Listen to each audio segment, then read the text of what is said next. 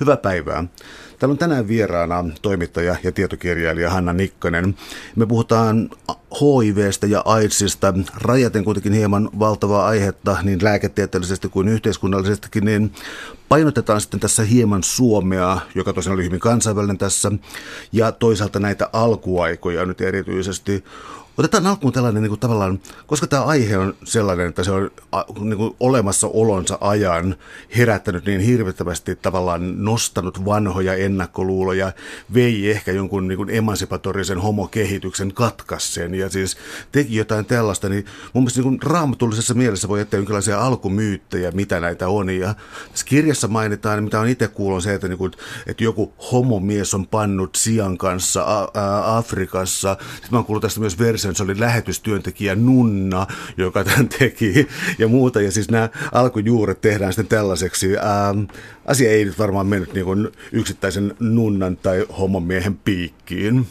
Joo, ei ollenkaan. Itse asiassa oli ihan jännä, kun mä olin itsekin tämän nimenomaan nämä niin sikapanevat irstailijat Haitilla tai Afrikassa tai missä vaan. Mä olin kuullut sen jo varmaan lapsena, sen tarinan, ja se oli jotenkin jäänyt mieleen sellaisena niin kuin mahdollisesti niin kuin var, varten otettavana teoriana. Sehän Suomessa julkaistiin, että se on ihan löysimme näitä lehtileikkeitä, kun tehtiin Antti Järven kanssa tätä karanteenikirjaa. Uh, niin sitten me onnistuttiin myös jäljittämään, että lopulta yhtäkkiä löytyi sellainen ihan oikea tutkimus Briteistä, josta ilmeisesti Iltasanomien toimittaja oli mennyt. Ehkä se oli tullut jonkun sitten uutistoimiston kautta, mutta oli vetänyt todella omituisia johtopäätöksiä. Eli ei ollut oikeastaan ollenkaan kyse siitä, että kukaan olisi ikinä pannut sikaa tai apinaa, mutta vaan, tota, vaan, vaan niin kuin oli, oli teorioita sianlihan syömisestä, että olisiko se voinut niin kuin ruoan kautta tarttua.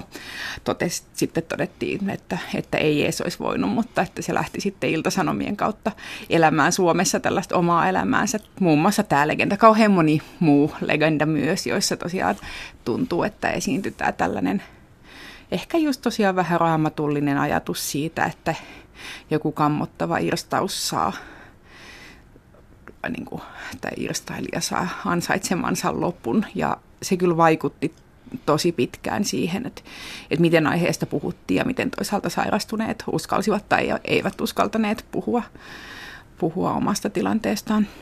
Mua vähän yllätti, kuinka tässä ohjelmaa tehdään tässä vuonna 2015. Mä vähän ihmetytti, kuinka moni halusi kuitenkin esiintyä anonyymisti. Ja ehkä se, en mä tarkoita, että se on jotain niin kuin pelon kulttuuria, mutta ehkä ihmiset vaan niin halua tulla tämän teeman kautta. Mä vielä pikkasen jatkaisin tota, koska muista kuvastaa niin hyvin nämä niin kuin apinat ja nunnat, jotka on vähän hankala rinnastaa, mutta kyse on selvästi siitä, että siinä on joku moraalinen juttu. Ja moraalisessa jutussa on myös aina, että se tulee ulkopuolelta. Ja eikö näinkin sitten Suomessa ollut? Joo, Joo tuli ehdottomasti. Ja tota, eikä se ole ensimmäinen kerta mitenkään ihmiskunnan historiassa, että tartuntataudit herättää aina saman reaktion, varsinkin kun ne on uusia ja leviää nopeasti ja niistä ei tiedetä paljon. Että se, on, se on nähty hirveän monen muun taudin kanssa. Että se kuppa aikanaan tunnettiin Englannissa nimellä ranskalainen rokko. Ja se, oli, se on jännä, että nämä niin kuin, sukupuolitautien nimitykset tuppaa viittaamaan naapurimaahan, josta se sitä ajatellaan, että se on tullut, että se ei ole ikinä, ikinä meidän vika, vaan se on jonkun ulkopuolisen vika, joka on tullut tuomaan sitä saastaa meille. Niin se AIDSin kohdalla tapahtui myös, että Suomessa korostettiin kauhean paljon sitä, että joko se on afrikkalaisten tauti tai, että se, tai sitten se on seksuaalivähemmistöjen tauti. Ja, ja niin kuin muutama ensimmäinen vuosi meni siihen, että aika paljon korostettiin sekä lääkintöhallituksessa että, että mediassa sitä, että onneksi tavalliset ihmiset ei sitten kuitenkaan saa.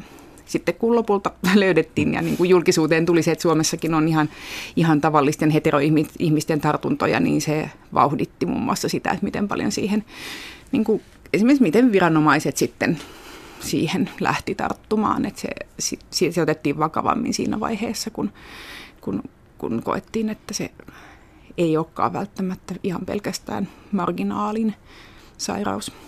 No Suomessa oli sellainen aika jännä tilanne, joka tässä teidän kirjassa valottuu, että tota, melkein ennen kuin koko viruksesta ja sen myöhemmästä sairastamisvaiheesta AIDSista. Ennen kuin oikeastaan ää, näistä ei tiedetty vielä juuri mitään, mutta Suomella oli ällistyttävä valmius tota ottaa. Että kun meillä tuli ensimmäinen potilas, niin meillä oli kuitenkin jo aikamoinen tota, yksittäisten asioiden... Ää, ikään kuin tämän alan asiantuntijoita. Miten tällainen lääketieteellinen ja yhteiskunnatieteellinen valistuneisuus olisi saapunut Suomeen jo suunnilleen ennen tautia?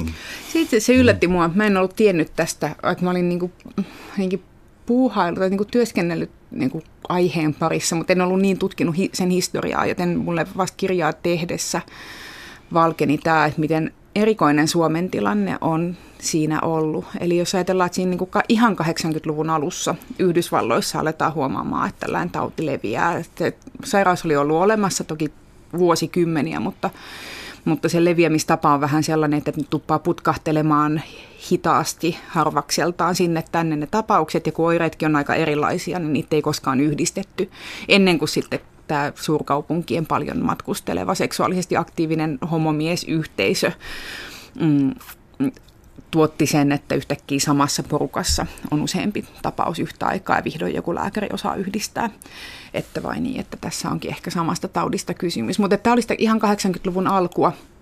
Suomi oli kauhean syrjässä. Suomessa lääkärit ei sinänsä odottanut, että se tulisi tänne vielä kymmeneen vuoteen, mutta, mutta sitten oikeastaan jännän sattuman kautta, että tällainen niin kuin helsinkiläinen yksityinen ihotautolääkäri Sirkka-Liisa Valle, joka oli sitten niin kuin sattunut matkustamaan konferensseissa Yhdysvalloissa ja lu, sattui lukemaan myös jaman mielipidekirjoituksen yhdestä niin kuin jenkkiläisestä ää, niin kuin journaalista, jossa kirjoittaja ehdotti, että jossain sellaisessa paikassa, missä tautia ei ole vielä esiintynyt, niin pitäisi alkaa kartottaa riskiryhmien terveystilannetta, jotta saataisiin edes tietää, että onko kumpi tapahtuu ensin, immuunipuolustuksen romahtaminen vai tämän uuden taudin ilmestyminen. Et kun huomattiin, että nämä kaksi asiaa tapahtuu, potilaan puolustusjärjestelmä menee ihan kaput ja, ja tulee tietyt taudit, tietyt keuhkokuumeet ja näin mutta näiden niin syy-seuraussuhdetta ei pystyttäisi kunnolla jäljittämään ennen kuin se huomattaisi ihan alusta asti tai seurattaisi tavallaan jossain neitseellisessä ympäristössä. Ja tämä Sirkka-Liisa Valle ehdotti ja alkoi itse puuhaamaan, että Suomi olisi tämä ympäristö tarpeeksi pieni, tavallaan tarpeeksi suljettu, että pystyy hahmottamaan Helsingin vai Helsingin homoskene ja nimenomaan se niin aktiivinen matkustelevainen homoskene, mihin ajateltiin, että tämä sitten ennemmin tai myöhemmin tulee, oli sen verran pieni, että pystyttiin ajattelemaan, että otetaan 25 jätkää seurantaan ja katsotaan, mitä, mitä heille käy. Joten tämä synnytti sen, että tätä, ensinnäkin, että tätä niin kuin tautia odotettiin, sitä kartotettiin riskiryhmissä jo ennen kuin yhtä ainutta tapausta oli diagnosoitu ja sitten samaan aikaan Auroran sairaalassa valmistauduttiin siihen, että sitten joskus, että tulee se sitten vaikka kymmenen vuoden päästä, mutta että kuka tekee testit, mikä laboratorio käsittelee ää, näytteet, että miten tämä miten tämä käsitellään niin, että tavallisten sairaaloiden ei tarvitsisi kauheasti osallistua siihen, kun on kyse tartuntataudista, jonka leviämisestä ei vielä kauheasti tiedetä ja joka herättää pelkoa ja, ja näin. Niin Suomi oli niin maailmanlaajuisesti täysin ainutlaatuinen siinä, että täällä oli kauhean että kyse oli muutamasta ihmisestä. Että joku sai neljä, viisi ihmistä Auroran sairaalassa ja Sirkka-Liisa Vallen kolmihenkinen työryhmä käytännössä ää, sukupuolitauti äh, tai siis Välskärin kadulla sijaitsevalla klinikalla, mm, niin, niin täällä oltiin, niin se oli pieni porukka, mutta Helsinki on tarpeeksi pieni siihen, että, täällä, että se, se riitti siihen, että sitten se ensimmäinen diagnoosi tehtiin kauhean varhain.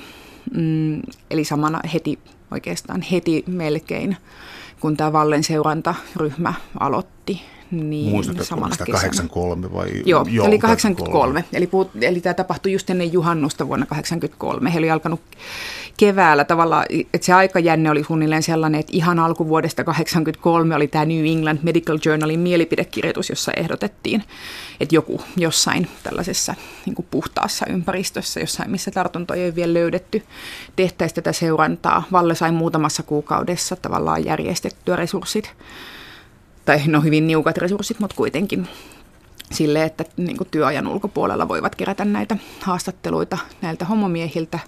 Ja sai koottua nämä 25 ää, seurattavaa. Ja sitten tosiaan kesäkuussa just ennen juhannusta tapahtui tai tehtiin jo se ensimmäinen diagnoosi, joka siis silloin tehtiin pelkästään oireiden perusteella. Ei ollut mitään testiä, missään maailmassa ei ollut testiä, ei tiedetty, että onko tämä virus vai onko tämä bakteeri vai onko tämä joku, joku muu tota, onko tämä jotain, siis että ne teoriathan oli vielä siinä vaiheessa vähän sitä, että voisiko tämä olla joidenkin tuollaisten niin kuin huumeiden käytön sivuvaikutusta vai mitä. No se virusteoria alkoi siinä vaiheessa vahvistua, mutta joka tapauksessa ei sitä Suomessa vielä oltu varmoja. Täällä on tänään siis vieraana toimittaja ja tietokirjailija Hanna Nikkanen. Ja me puhutaan siitä, kuinka AIDS saapui Suomeen. Tässä nyt niin kuin yritän olla viemättä sun sanoja, mutta alkoi jo hahmottua tällaista tiettyä jakaantumista tai työnjakoa siitä, mitä tapahtuu, kun AIDSia suunnilleen odotetaan Suomen. Tämä Sirkka-Liisa Vallen porukka, joka esiintyi, muistan kyllä hyvin, oli aina julkisuudessa tätä kertomassa. Ja sitten tota erityissairaalaa, oltiin siis ymmärtääkseni jo Aurorassa siis tota rakentamassa, alkoi olla jo tarvetta jonkinlaiselle valistukselle, mitä Iltalit oli, mutta sitten uhka tuli ulkoa ja kytkeytyi voimakkaasti seksuaalimoraaliin, niin sitten siis valistuksen ja ennen kaikkea sitä, miten paniikki syntyy. Mä yritän kyötä tästä jonkinlaisen kysymyksen, joka on se, että miten yhtä aikaa tavallaan rationaalisesti organisoiduttiin, käykö niin, vai alkoiko paniikki levitä sitten? No, no tavallaan vähän sekä, että mä tiedän, se on jopa nykyään vaikea ihan kuvitella, että mikä on ollut, minkälaista on ollut kesällä 83. Tiedon välitys on ollut erilaista. Että niin kuin hahmottuu vähän, että politiikkakin on ollut erilaista. Mutta se, mikä on ollut tuttu, on se, että, että kesäuutisista on pulaa.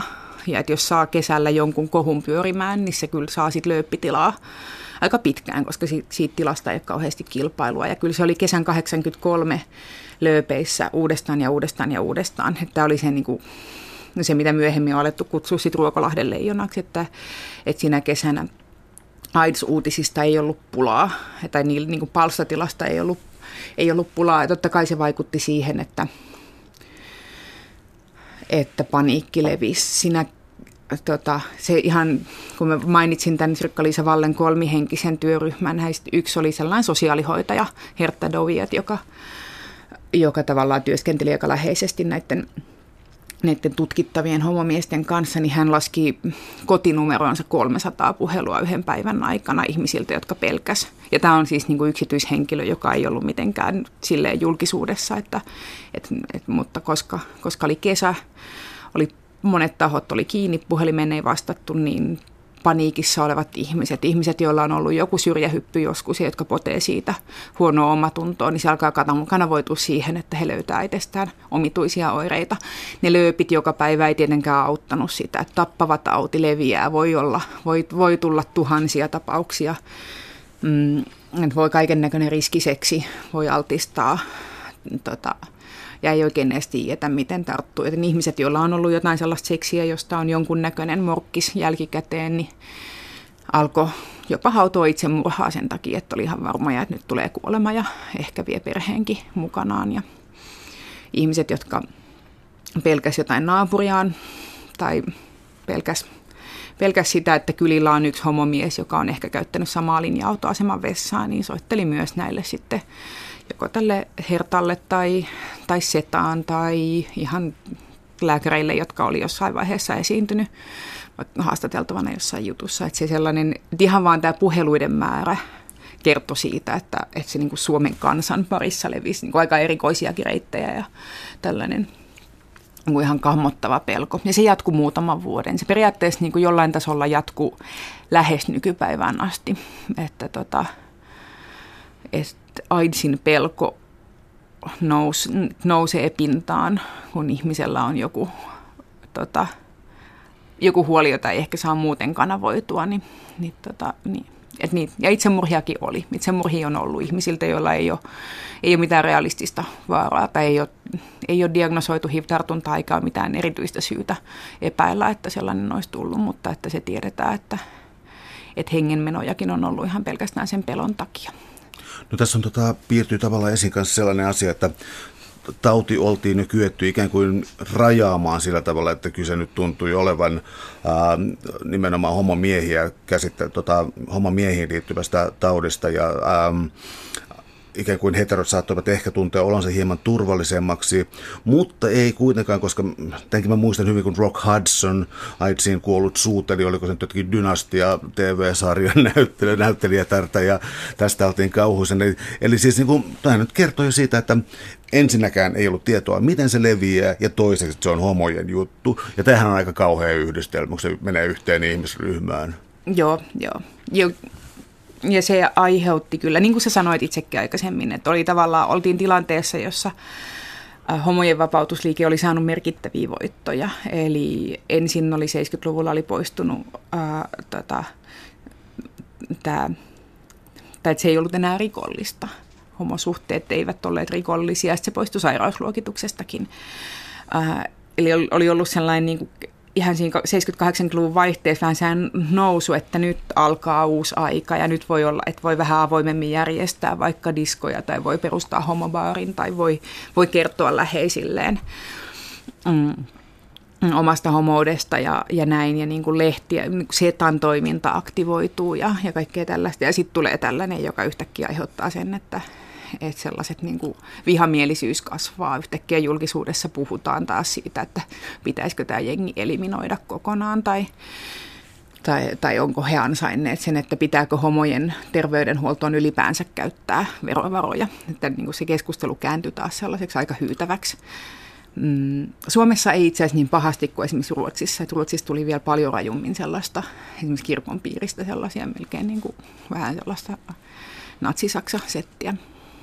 Ja se on todella yllättävää. Ruotsi yllättää useita kertaa näillä eveniikka-historialla. ja, ja niin jännä, kun siis että joitain lääkäreitä sit, kun haastatteli tästä, ja mä olin itse koko ajan, että eikö Ruotsin pitänyt olla se vapaamielinen, ja jotenkin se, niin kuin se, se, minne suomalaiset homot meni elämään rauhassa, ja sitten lääkärit oli vähän silleen, no ei tämä lääkärikunta, ja tällainen niin kuin, se, se puoli siitä, että miten, miten sikäläinen lääkintöhallitus asioita ajattelee, niin ei ole ollut mikään kauhean vapaamielinen.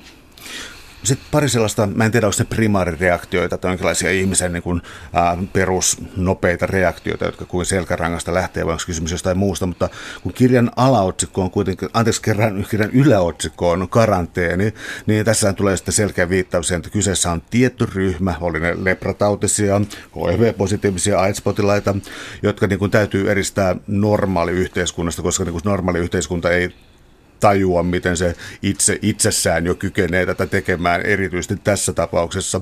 Ja sitten tämä tapahtuu monella taholla. Jos nyt otetaan nämä hirvittävät yleisen osaston palautteet tai muut keskustelut, jotka on kyllä nykyäänkin aivan yhtä pahoja, niin tota, ne, ja sitten lääketieteessäkin oleva ajatus siitä, että voidaan eristää jotenkin tauti niin, että se va- pelokas valtaväestö on suojassa. Ja tämähän herättää aika kovaa yhteiskuntapoliittista linjaa. Ää, onko, Suomella, onko Suomella ollut jotenkin hieno humanistinen linja vai mentiinkö todella kummallisille poluille tuossa alkuvaiheessa? No oli oikeastaan, siis kummallisia polkuja oli paljon.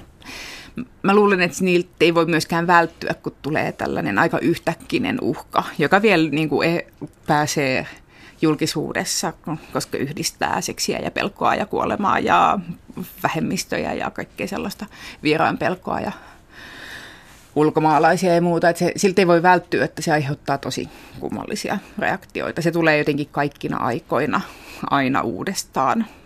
Ainakin toistaiseksi. En tiedä, että edetäänkö meidänkin niin kuin eläinlajina tästä tällaisesta niin kuin kauhun ja eristämisen reaktioista jossain vaiheessa jotenkin eteenpäin.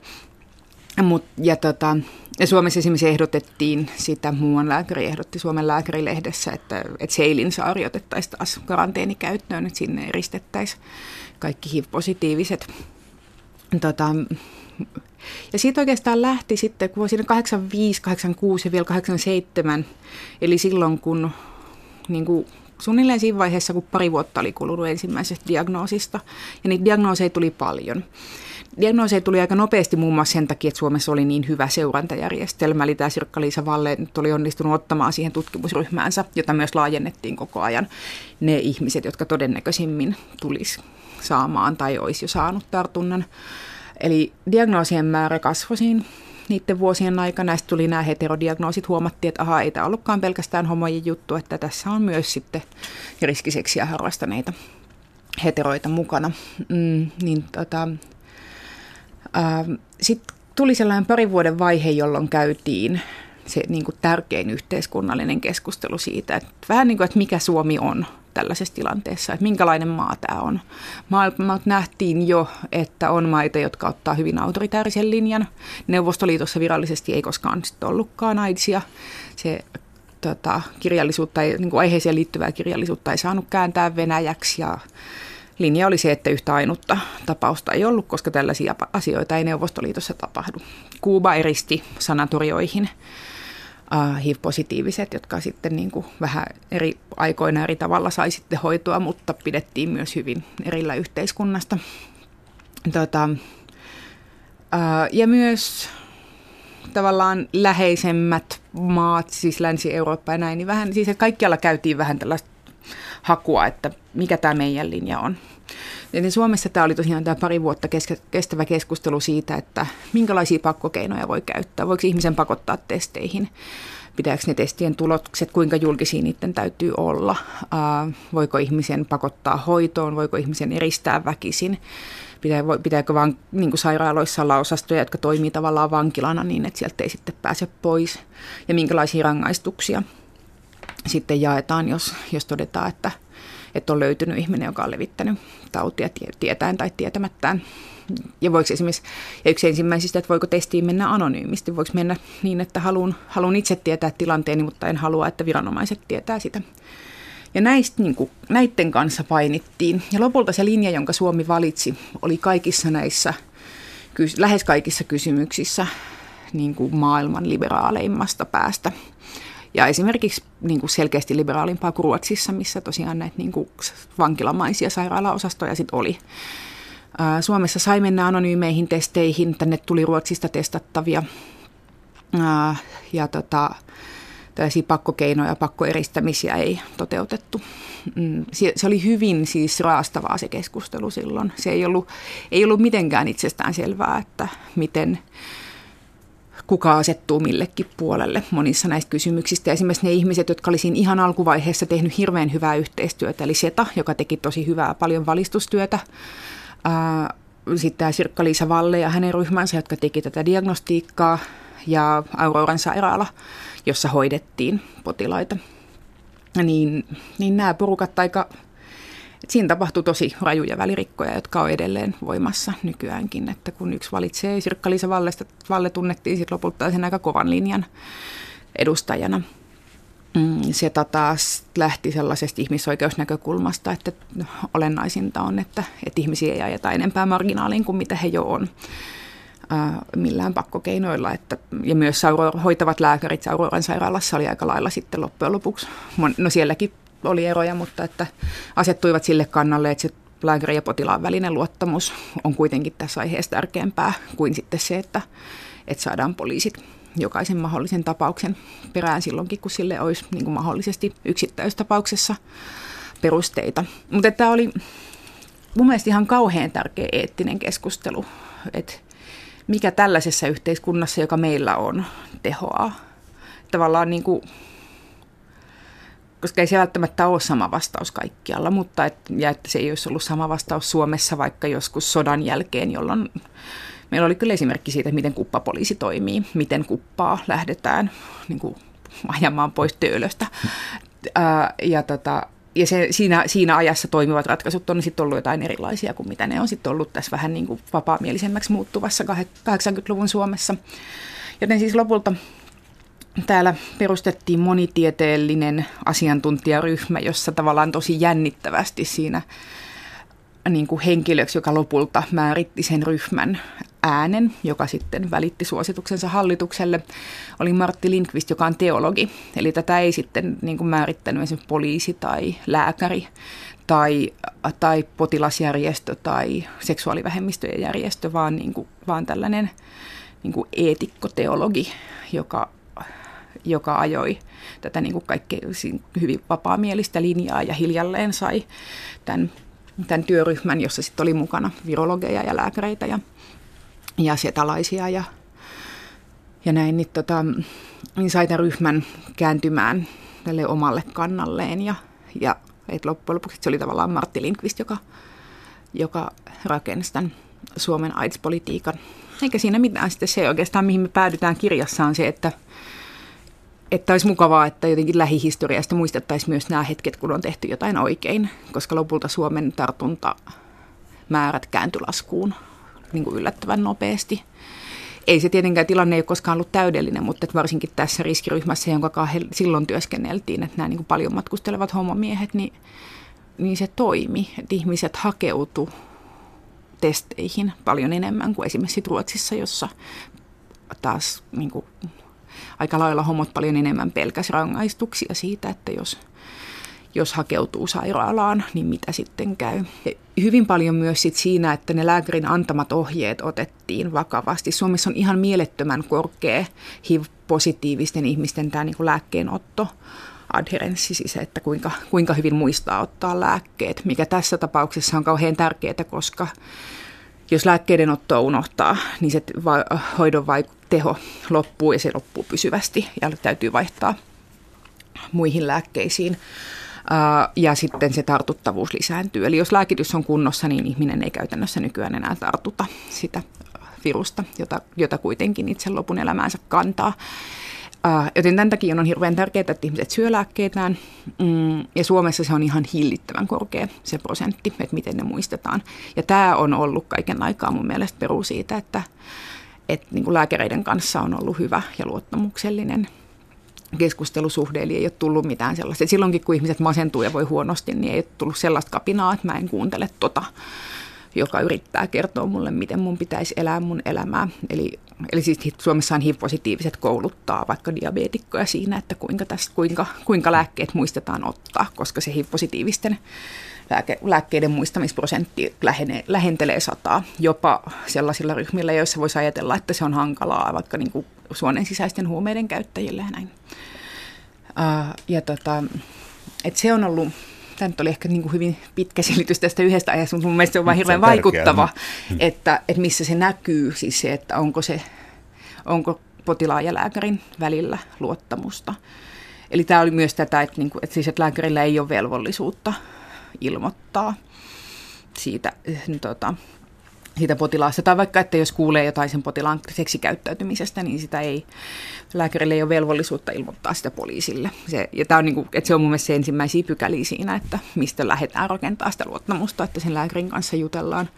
Ja se huomattiin myös aika siinä alkuvaiheessa, että kun Esimerkiksi Sirkka-Liisa Vallella oli hyvä suhde näihin tutkimuksensa osallistujiin, eli näihin ihan varhaisvaiheen homomiehiin, jotka vapaaehtoisina tuli tutkittaviksi ilman, että mitään diagnooseja vielä oli niin hän pystyi samalla jakamaan muutenkin niin kuin sukupuolivalistusta heille. Ja tosi suuri osa tämän ryhmän tutkittavista, että jos he olivat terveitä ryhmään tullessaan, niin he pysyivät terveinä siitä sit seuraavat vuosikymmenet. Eli heidän käyttäytymisensä, seksikäyttäytymisensä muuttui vastuullisemmaksi. Aika paljon siinä vaiheessa siis, kun oltiin vielä totuttu siihen, että seksitaudit hoituu antibiooteilla, niin niin joku kondomin käyttö ei ollut missään nimessä silleen, sillä tavalla itsestään selvää kuin mitä se nyt vaikka itselleni, joka on käynyt 90-luvulla yläastetta, niin, niin mitä se on siinä vaiheessa ollut, että miten paljon siitä on silloin jankutettu, mutta että vähän se jankuttaminen aloitettiin silloin 80-luvulla Suomessa ja, ja se tehos silloin, kun lääkäreillä oli, oli, niin kuin, oli potilaiden luottamus.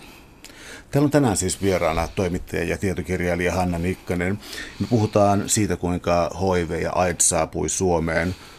Um, mun mielestä me on tässä nyt koko ajan, kun me ollaan puhuttu tästä näin ikään kuin uh, kovan linjan lääkäreistä ja yhteiskuntatieteellisistä eetikoista ja niin eteenpäin, niin uh, lähestytään yhtä kysymystä, joka on purettavissa ähm, oikeastaan kahteen sanaan, jos niin kun 60-luvulla käytettiin slogania, että henkilökohtainen on poliittista. Keinot hillitä sitä oli taatusti poliittisia. Kuinka tuota, siis mä tiedän amerikkalaisista elokuvista, kirjallisuudesta tai jotain tällaisia suuria mielenosoituksia kuin A, AZT, joo.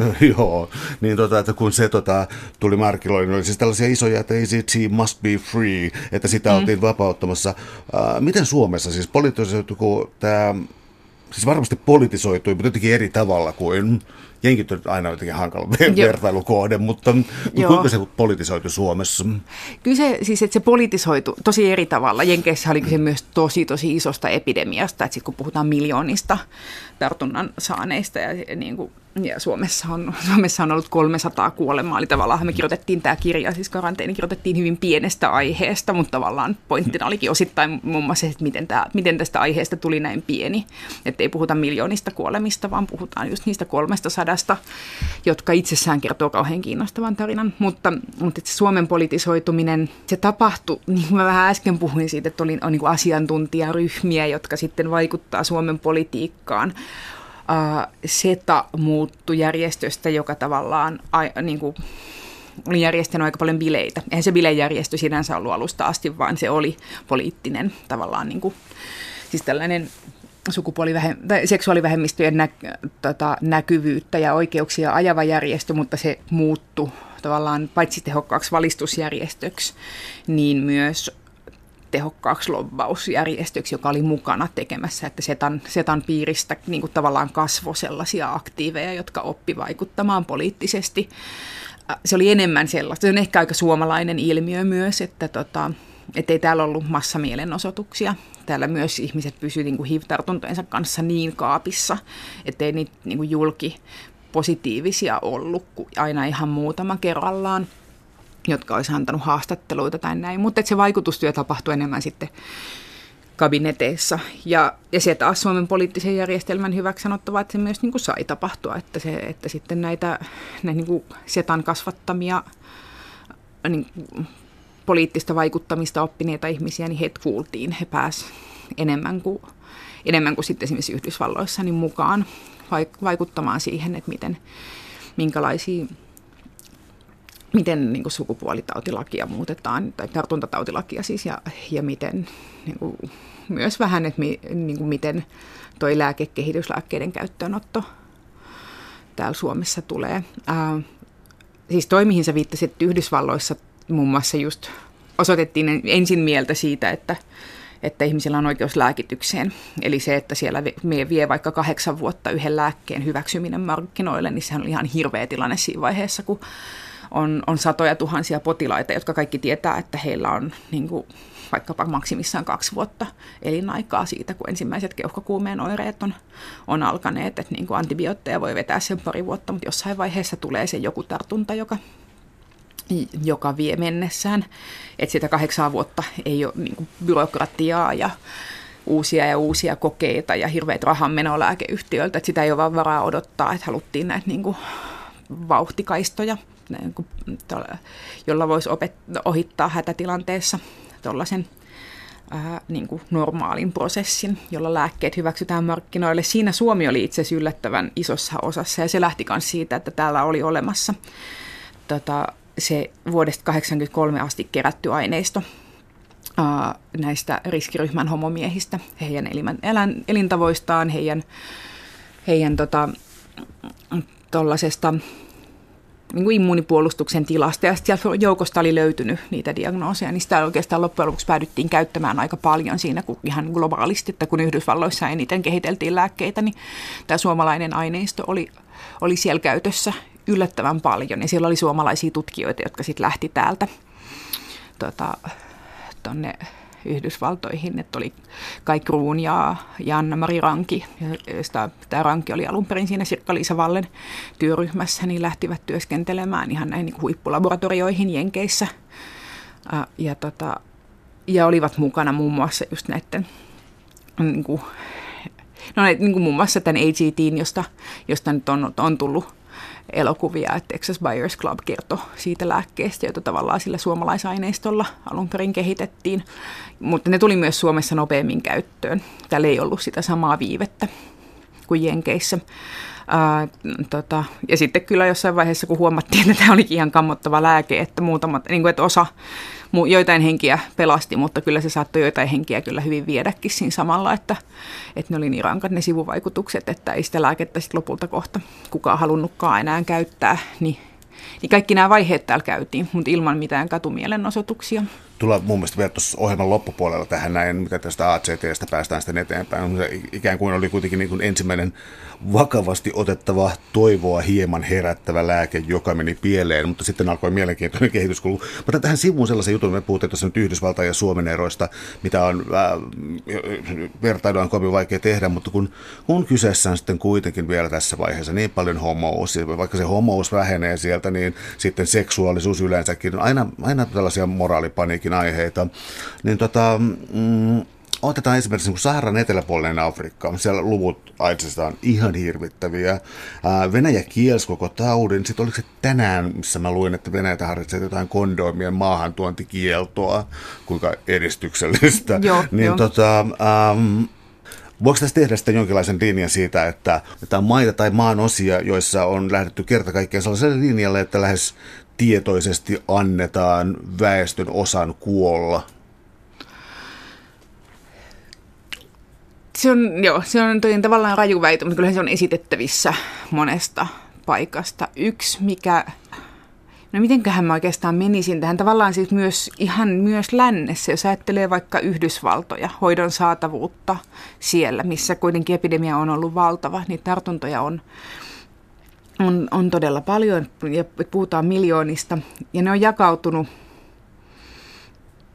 yhteiskunnassa, ei mitenkään tasaisesti, mutta että on niitä hyvin toimeen tulevien ihmisten tartuntoja.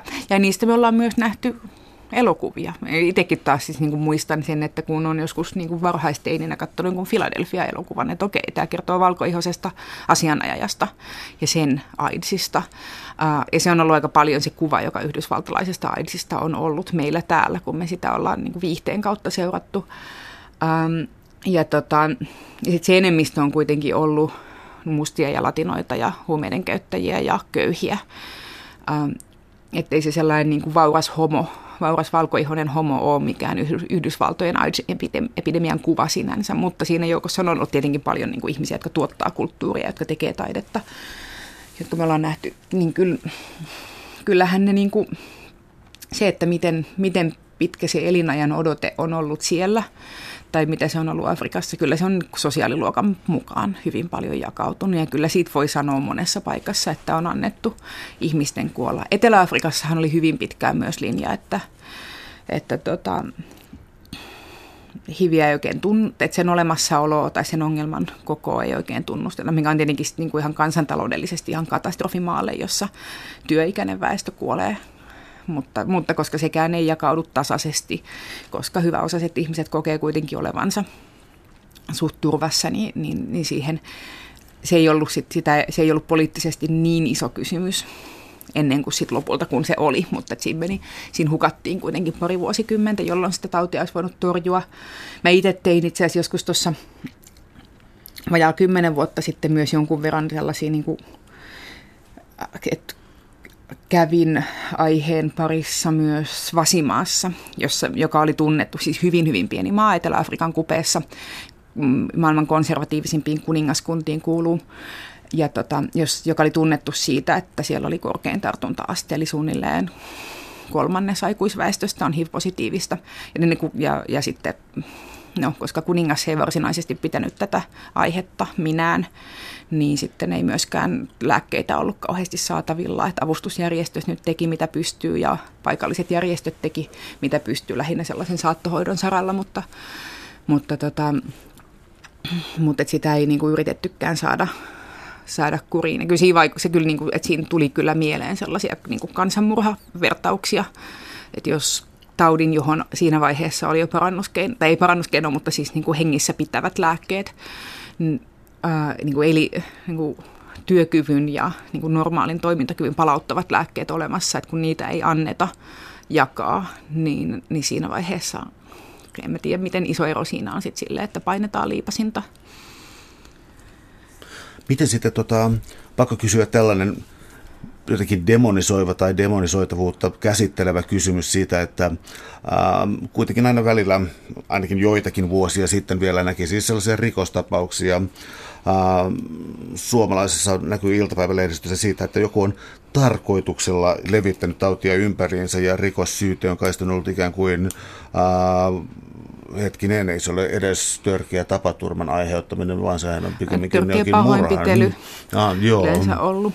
Joo, niin siis tämä, otan tästä nyt kaksi tällaista kauhuryhmää esiin. Sellaisia tyyppejä, jotka tartuttaa sitä oikeasti tietäen sen, ja sitten sellaisia, jotka hankkivat sen itselleen. Jonkinlainen kummallinen itsemurhan tai itsekidutuksen muoto. Ähm, kumpikaan meistä ei ole psykiatri, mutta tota, äh, mistä ihmeestä tällaisessa voi olla kyse? Joo, noin niin kuin näitä siis tosiaan erikoisia niin kuin ilmiöitä, joita en us, niin kuin, tavallaan en uskalla kauhean pitkälle psykologisoida, koska tuntuu, että, ei, niin kuin, että mun koulutuksella ei, ei, ei voi tulla kauhean hyvää jälkeä, mutta että näitä on, niin kuin, että ehkä, ja yksi olisi se, minkä mä mainitsin aikaisemmin, että ne, jotka pelkää tartuntaa niin paljon, että ne ottaa hengen itseltään ennen kuin tartunta ehtii tai ennen kuin HIV ehtii tappaa, eli siis ihmisiä, joilla ei ole HIViä, mutta jotka tappaa itsensä kuitenkin. Että se on niin kuin yksi, että, että tällainen niin kuin tämä että taudin pelko saa pään todella sekaisin. Ja sitten on tosiaan ihmiset, jotka reagoi siihen diagnoosiin esimerkiksi kieltämällä sen kokonaan ja jatkamalla villiä seksielämää. Ja näistä on ollut Suomessa, että on ollut muutama oikeusjuttu, jotka on saanut paljon julkisuutta, ja sitten on sellaisia, joista taas ei ole kauheasti kerrottu, mutta niitä on kuitenkin niin kuin aina muutaman vuoden välein näitä tapauksia ollut. Ja, tota, ja sitten ihmisiä, jotka hankkii. Suom- Suomessa ei ole ehkä, mä en ole törmännyt siihen, että täällä olisi sellaista, mitä Jenkeissä puhutaan, että on tällainen niin bug chasers-ilmiö, että ihmisiä, jotka jotenkin saa niin kuin seksuaalista tyydytystä siitä, että ne ottaa tahallaan riskejä ja haluaa hankkia sen tartunnan. Mutta Suomessa on kyllä tapauksia, joissa pariskunnasta esimerkiksi toinen on halunnut saada tartunnan, jotta, jotta olisi jotenkin lähempänä sitä kumppania. Nämä on tietenkin tavallaan ihan hirveitä sitten jälkikäteen, koska, koska jotenkin tälleen, niin kuin miten, kun mekin tehtiin tätä kir- karanteenikirjaa, eli vaikka pari vuosikymmentä myöhemmin, kun katsoo niitä, niin kuin niitä tilanteita, niin se mikä on ollut jo jonain hetkenä superromanttinen ele, että kuollaan yhdessä, niin se on sitten niin lopulta vaan tota, jotenkin surullinen ja kammottava ja väärä.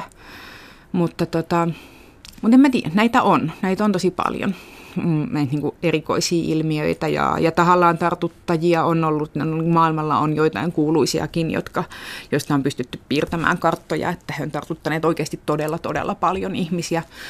Toisaalta sit se on vähän Suomessakin, kun on, on myöskin mm, tuomittu ihmisiä altistamisesta, eli siitä, että harrastaa seksiä, mutta ei tartuta ketään, niin se on vähän jo sellainen, että niin kuin erikoisia päätöksiä mun mielestä. Ja tämä nyt on siis vaan mun oma mielipide, mutta että ehkä, ehkä siitä, että, että jos harrastetaan suojaamatonta seksiä, jossa nyt periaatteessa molemmat osapuolet on niin kuin täysissä järjenvoimissa ja tietää, että suojaamattomaan seksiin liittyy riskejä ja sitten jos siinä kukaan ei saa mitään tartuntaa, niin sitten se nyt ehkä niin kuin voisi vaan todeta, että kiitä onneasi ja ensi kerralla fiksummin, mutta, tota, mutta siitä ei ole ehkä, ehkä perusteita jakaa niin kuin, tuomita sitä niin kuin, esimerkiksi törkeän pahoinpitelyn yrityksestä tai tapon yrityksestä tai mitä, mitä näitä nyt on niin kuin, yritetty ja jonkun verran mennyt myös läpi. Se vaikuttaa siltä, että nykyään, kun tilannehan on siis se, että, että HIV, HIVin erityislaatuisuus on lääkityksen myötä jo poistunut. Että se on, niin kuin, se on krooninen taut, sairaus, joka ei hoidettuna tartu siis että nyt, nykyään nyt viime vuosina on alkanut olla näitä niin kuin isojakin seurantatutkimuksia, joissa on, on seurattu satoja ihmisiä pitkään, joilla on lääkitys, joilla on HIV-lääkitys päällä, jotka harrastaa suojaamatonta seksiä kumppaninsa kanssa vuodesta toiseen, niin tartuntoja ei niin kuin vahvistettuja tartuntoja tässä porukassa ei ole vaan löytynyt, joten voidaan sanoa, että silloin kun, silloin kun HIV-positiivisella ihmisellä on toimiva lääkitys, niin hän on niin kuin turvallinen seksikumppani. Ja tämä muuttaa juridisesti sitä, että voiko, voiko tällöin ihmistä esimerkiksi syyttää siitä, että hän altistaa muita tartunnalle, jos sellaista niin kuin lääketieteellisesti sitä mahdollisuutta ei enää ole. ja näin ollen mä luulen, että Suomessa ei tulla enää näkemään niin kuin näitä oikeudenkäyntiä, tai jos tullaan, niin ne on sitten jotain tosi erikoisia tapauksia, joissa ihminen on tahallaan kieltäytynyt lääkkeiden ottamisesta ja silti jatkanut taudin tartuttamista, mutta sellaisiin ei oikeastaan tässä enää, niin kuin, mä veikkaisin, että niitä ei ole enää tulossa. Veikkaisin, että tämä jää meidän niin kuin, historiaan nyt. Täällä on tänään siis vieraana toimittaja ja tietokirjailija Hanna Nikkanen. Me puhutaan siitä, kuinka AIDS saapui Suomeen. Ja kun mä annan aiheeksi, kuinka AIDS saapui Suomeen, mä kysyn aivan vääränlaisen kysymyksen, koska kuinka AIDS poistui Yhdysvalloista. Tar- tarkoitan tällä sitä, että HBO-kanavalta tulee aivan loistava San Franciscoon sijoittuva sarja, jonka nimi on Looking. Ja siinä oli tällainen tapaus siitä, kuinka poliittinen tämä kysymys oli, koska oli se, ensinnäkin oli AIDS-lääkkeitä, jotka siis pudottivat viruksen määrän sellaiseksi, että sitä ei havaita testeissä eikä se leviä. Ja on myös tällaisia tota, estämislääkkeitä. Tämä on siis niin HIV-negatiivinen syö ja estämislääkettä välttyäkseen tältä. Nämä on molemmat nykyään tehokkaita. Mä olin ällistynyt, kun mä katsoin sitä TV-sarjaa, jossa yksi päähenkilöistä on HIV-positiivinen.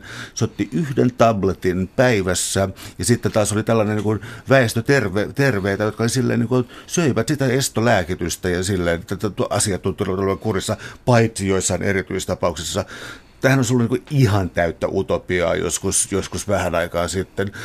Tämä kirja ei käsittele sitä, mutta mennään sitä askel taaksepäin. Tuota, te kuitenkin nimeätte tässä ää, siitä, kuinka niin kuin ensimmäinen lupaava lääke löytyy ja mitä sitten tapahtuu, niin tuota, pieni piipahdus lääketieteeseen, eli tuota, kuinka lyhyessä tai pitkässä ajassa päästiin sitten niin kuin juuri tällaiseen, mitä sä äsken sanoit, että tämä ei ehkä ole enää niin kuin oikeusturvan kannalta tärkeä asia. No No yhteiskunta tietenkin niin on jotenkin hyväksynyt tämän hyvin hitaasti. Se, että se todellinen lääketieteellinen muutos. Mä ehkä niin kuin aikaisemmin sanoin, että on jotenkin tärkeää niin kuin nähdä ja ymmärtää, että se, että tässä tehtiin poliittisesti oikeita asioita ja että sen ymmärtäminen näin niin kuin jälkipolville ja myös se niin kuin kiitoksen esittäminen niille, jotka sen, sen teki ja näin, mutta että myös se, se, että Suomi reagoi kriisitilanteessa hyvin.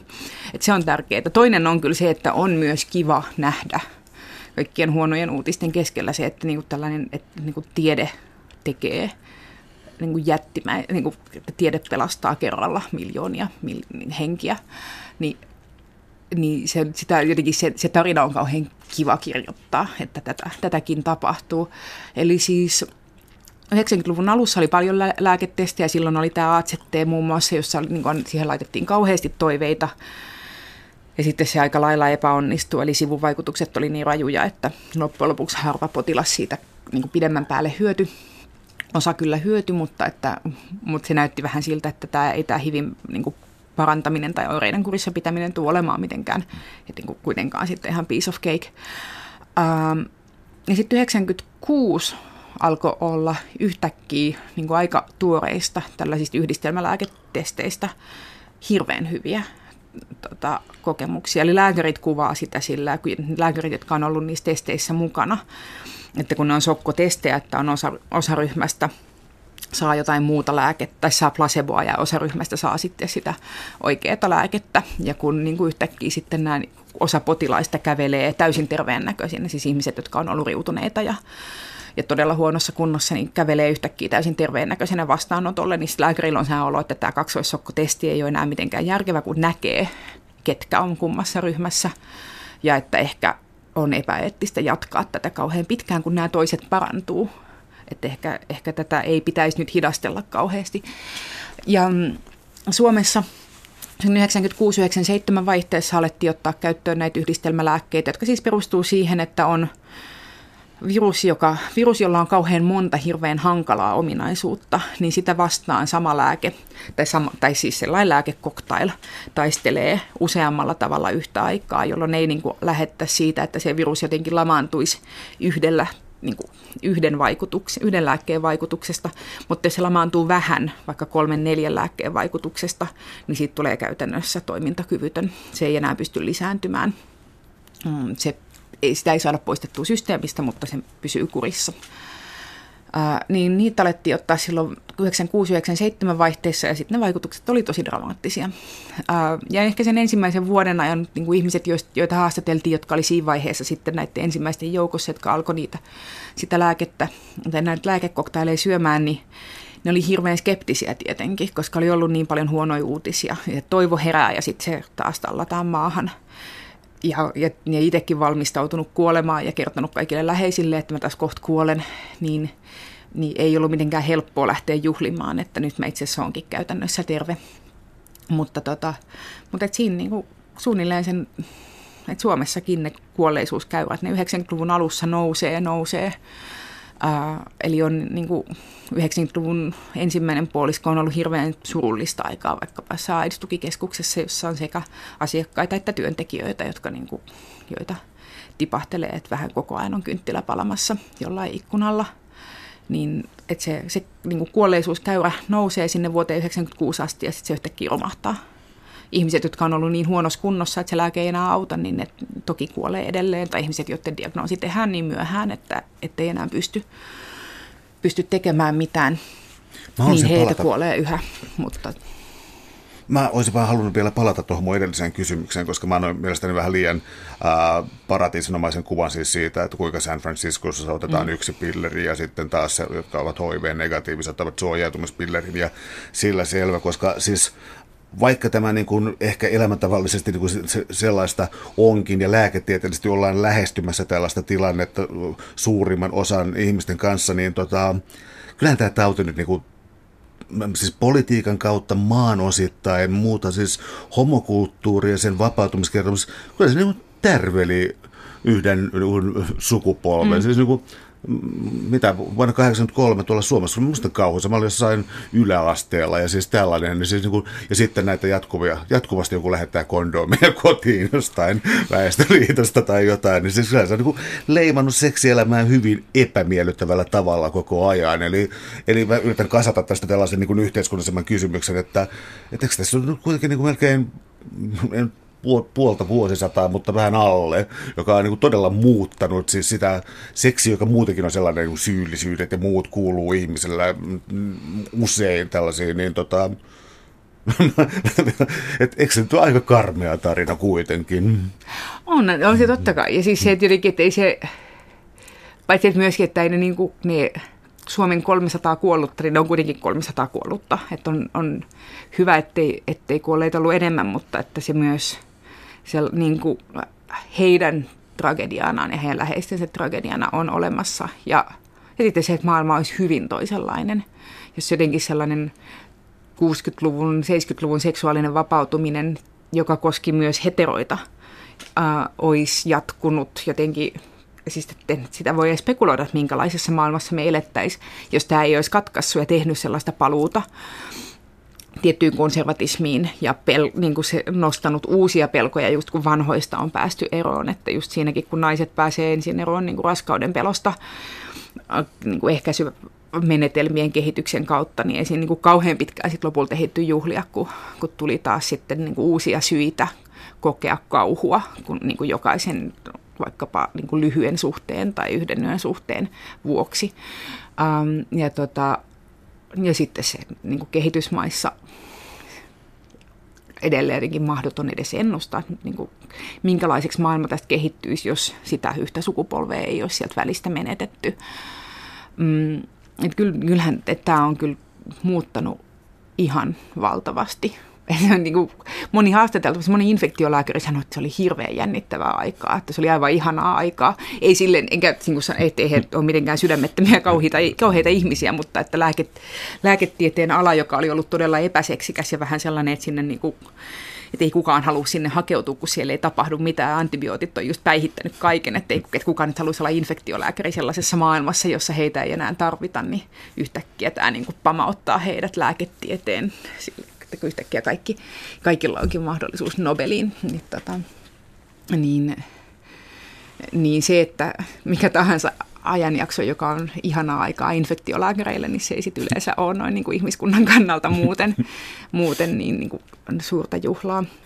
Ja, ja aika paljon niin suomalaiset HIV-lääkärit sit niin kuin alkaa hoitaa geriatriaa, koska heidän potilaansa alkaa olla aika vanhoja, mikä on tietenkin hyvä uutinen.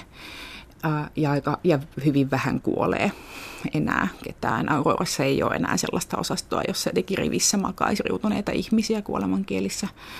Niin eihän se sitä muuta tietenkään, että Suomessakin kuitenkin sit kaiken aikaa on pari tuhatta ihmistä, jotka ei tiedä olevansa HIV-positiivisia ja joille se on vielä edessä jossain vaiheessa ja joiden kumppaneille siis mahdollisesti on myös edessä. Eihän he, niin kuin se he, heidän tartuttavuutensa ei lääkityksen myötä ole muuttunut mihinkään, koska he ei tiedä he ei ole käynyt testeissä ja ihmiset vähemmän ja vähemmän käy testeissä. Suomalaiset nuoret vähemmän oikeastaan missään muualla Euroopassa käy HIV-testeissä. Että silleen, silleen ei ole myöskään mahdotonta, että tästä niin kuin tulisi vielä jotain uusia kierroksia joskus. Suuret kiitokset keskustelusta Hanna Nikkonen. Oli ilo. Kiitos.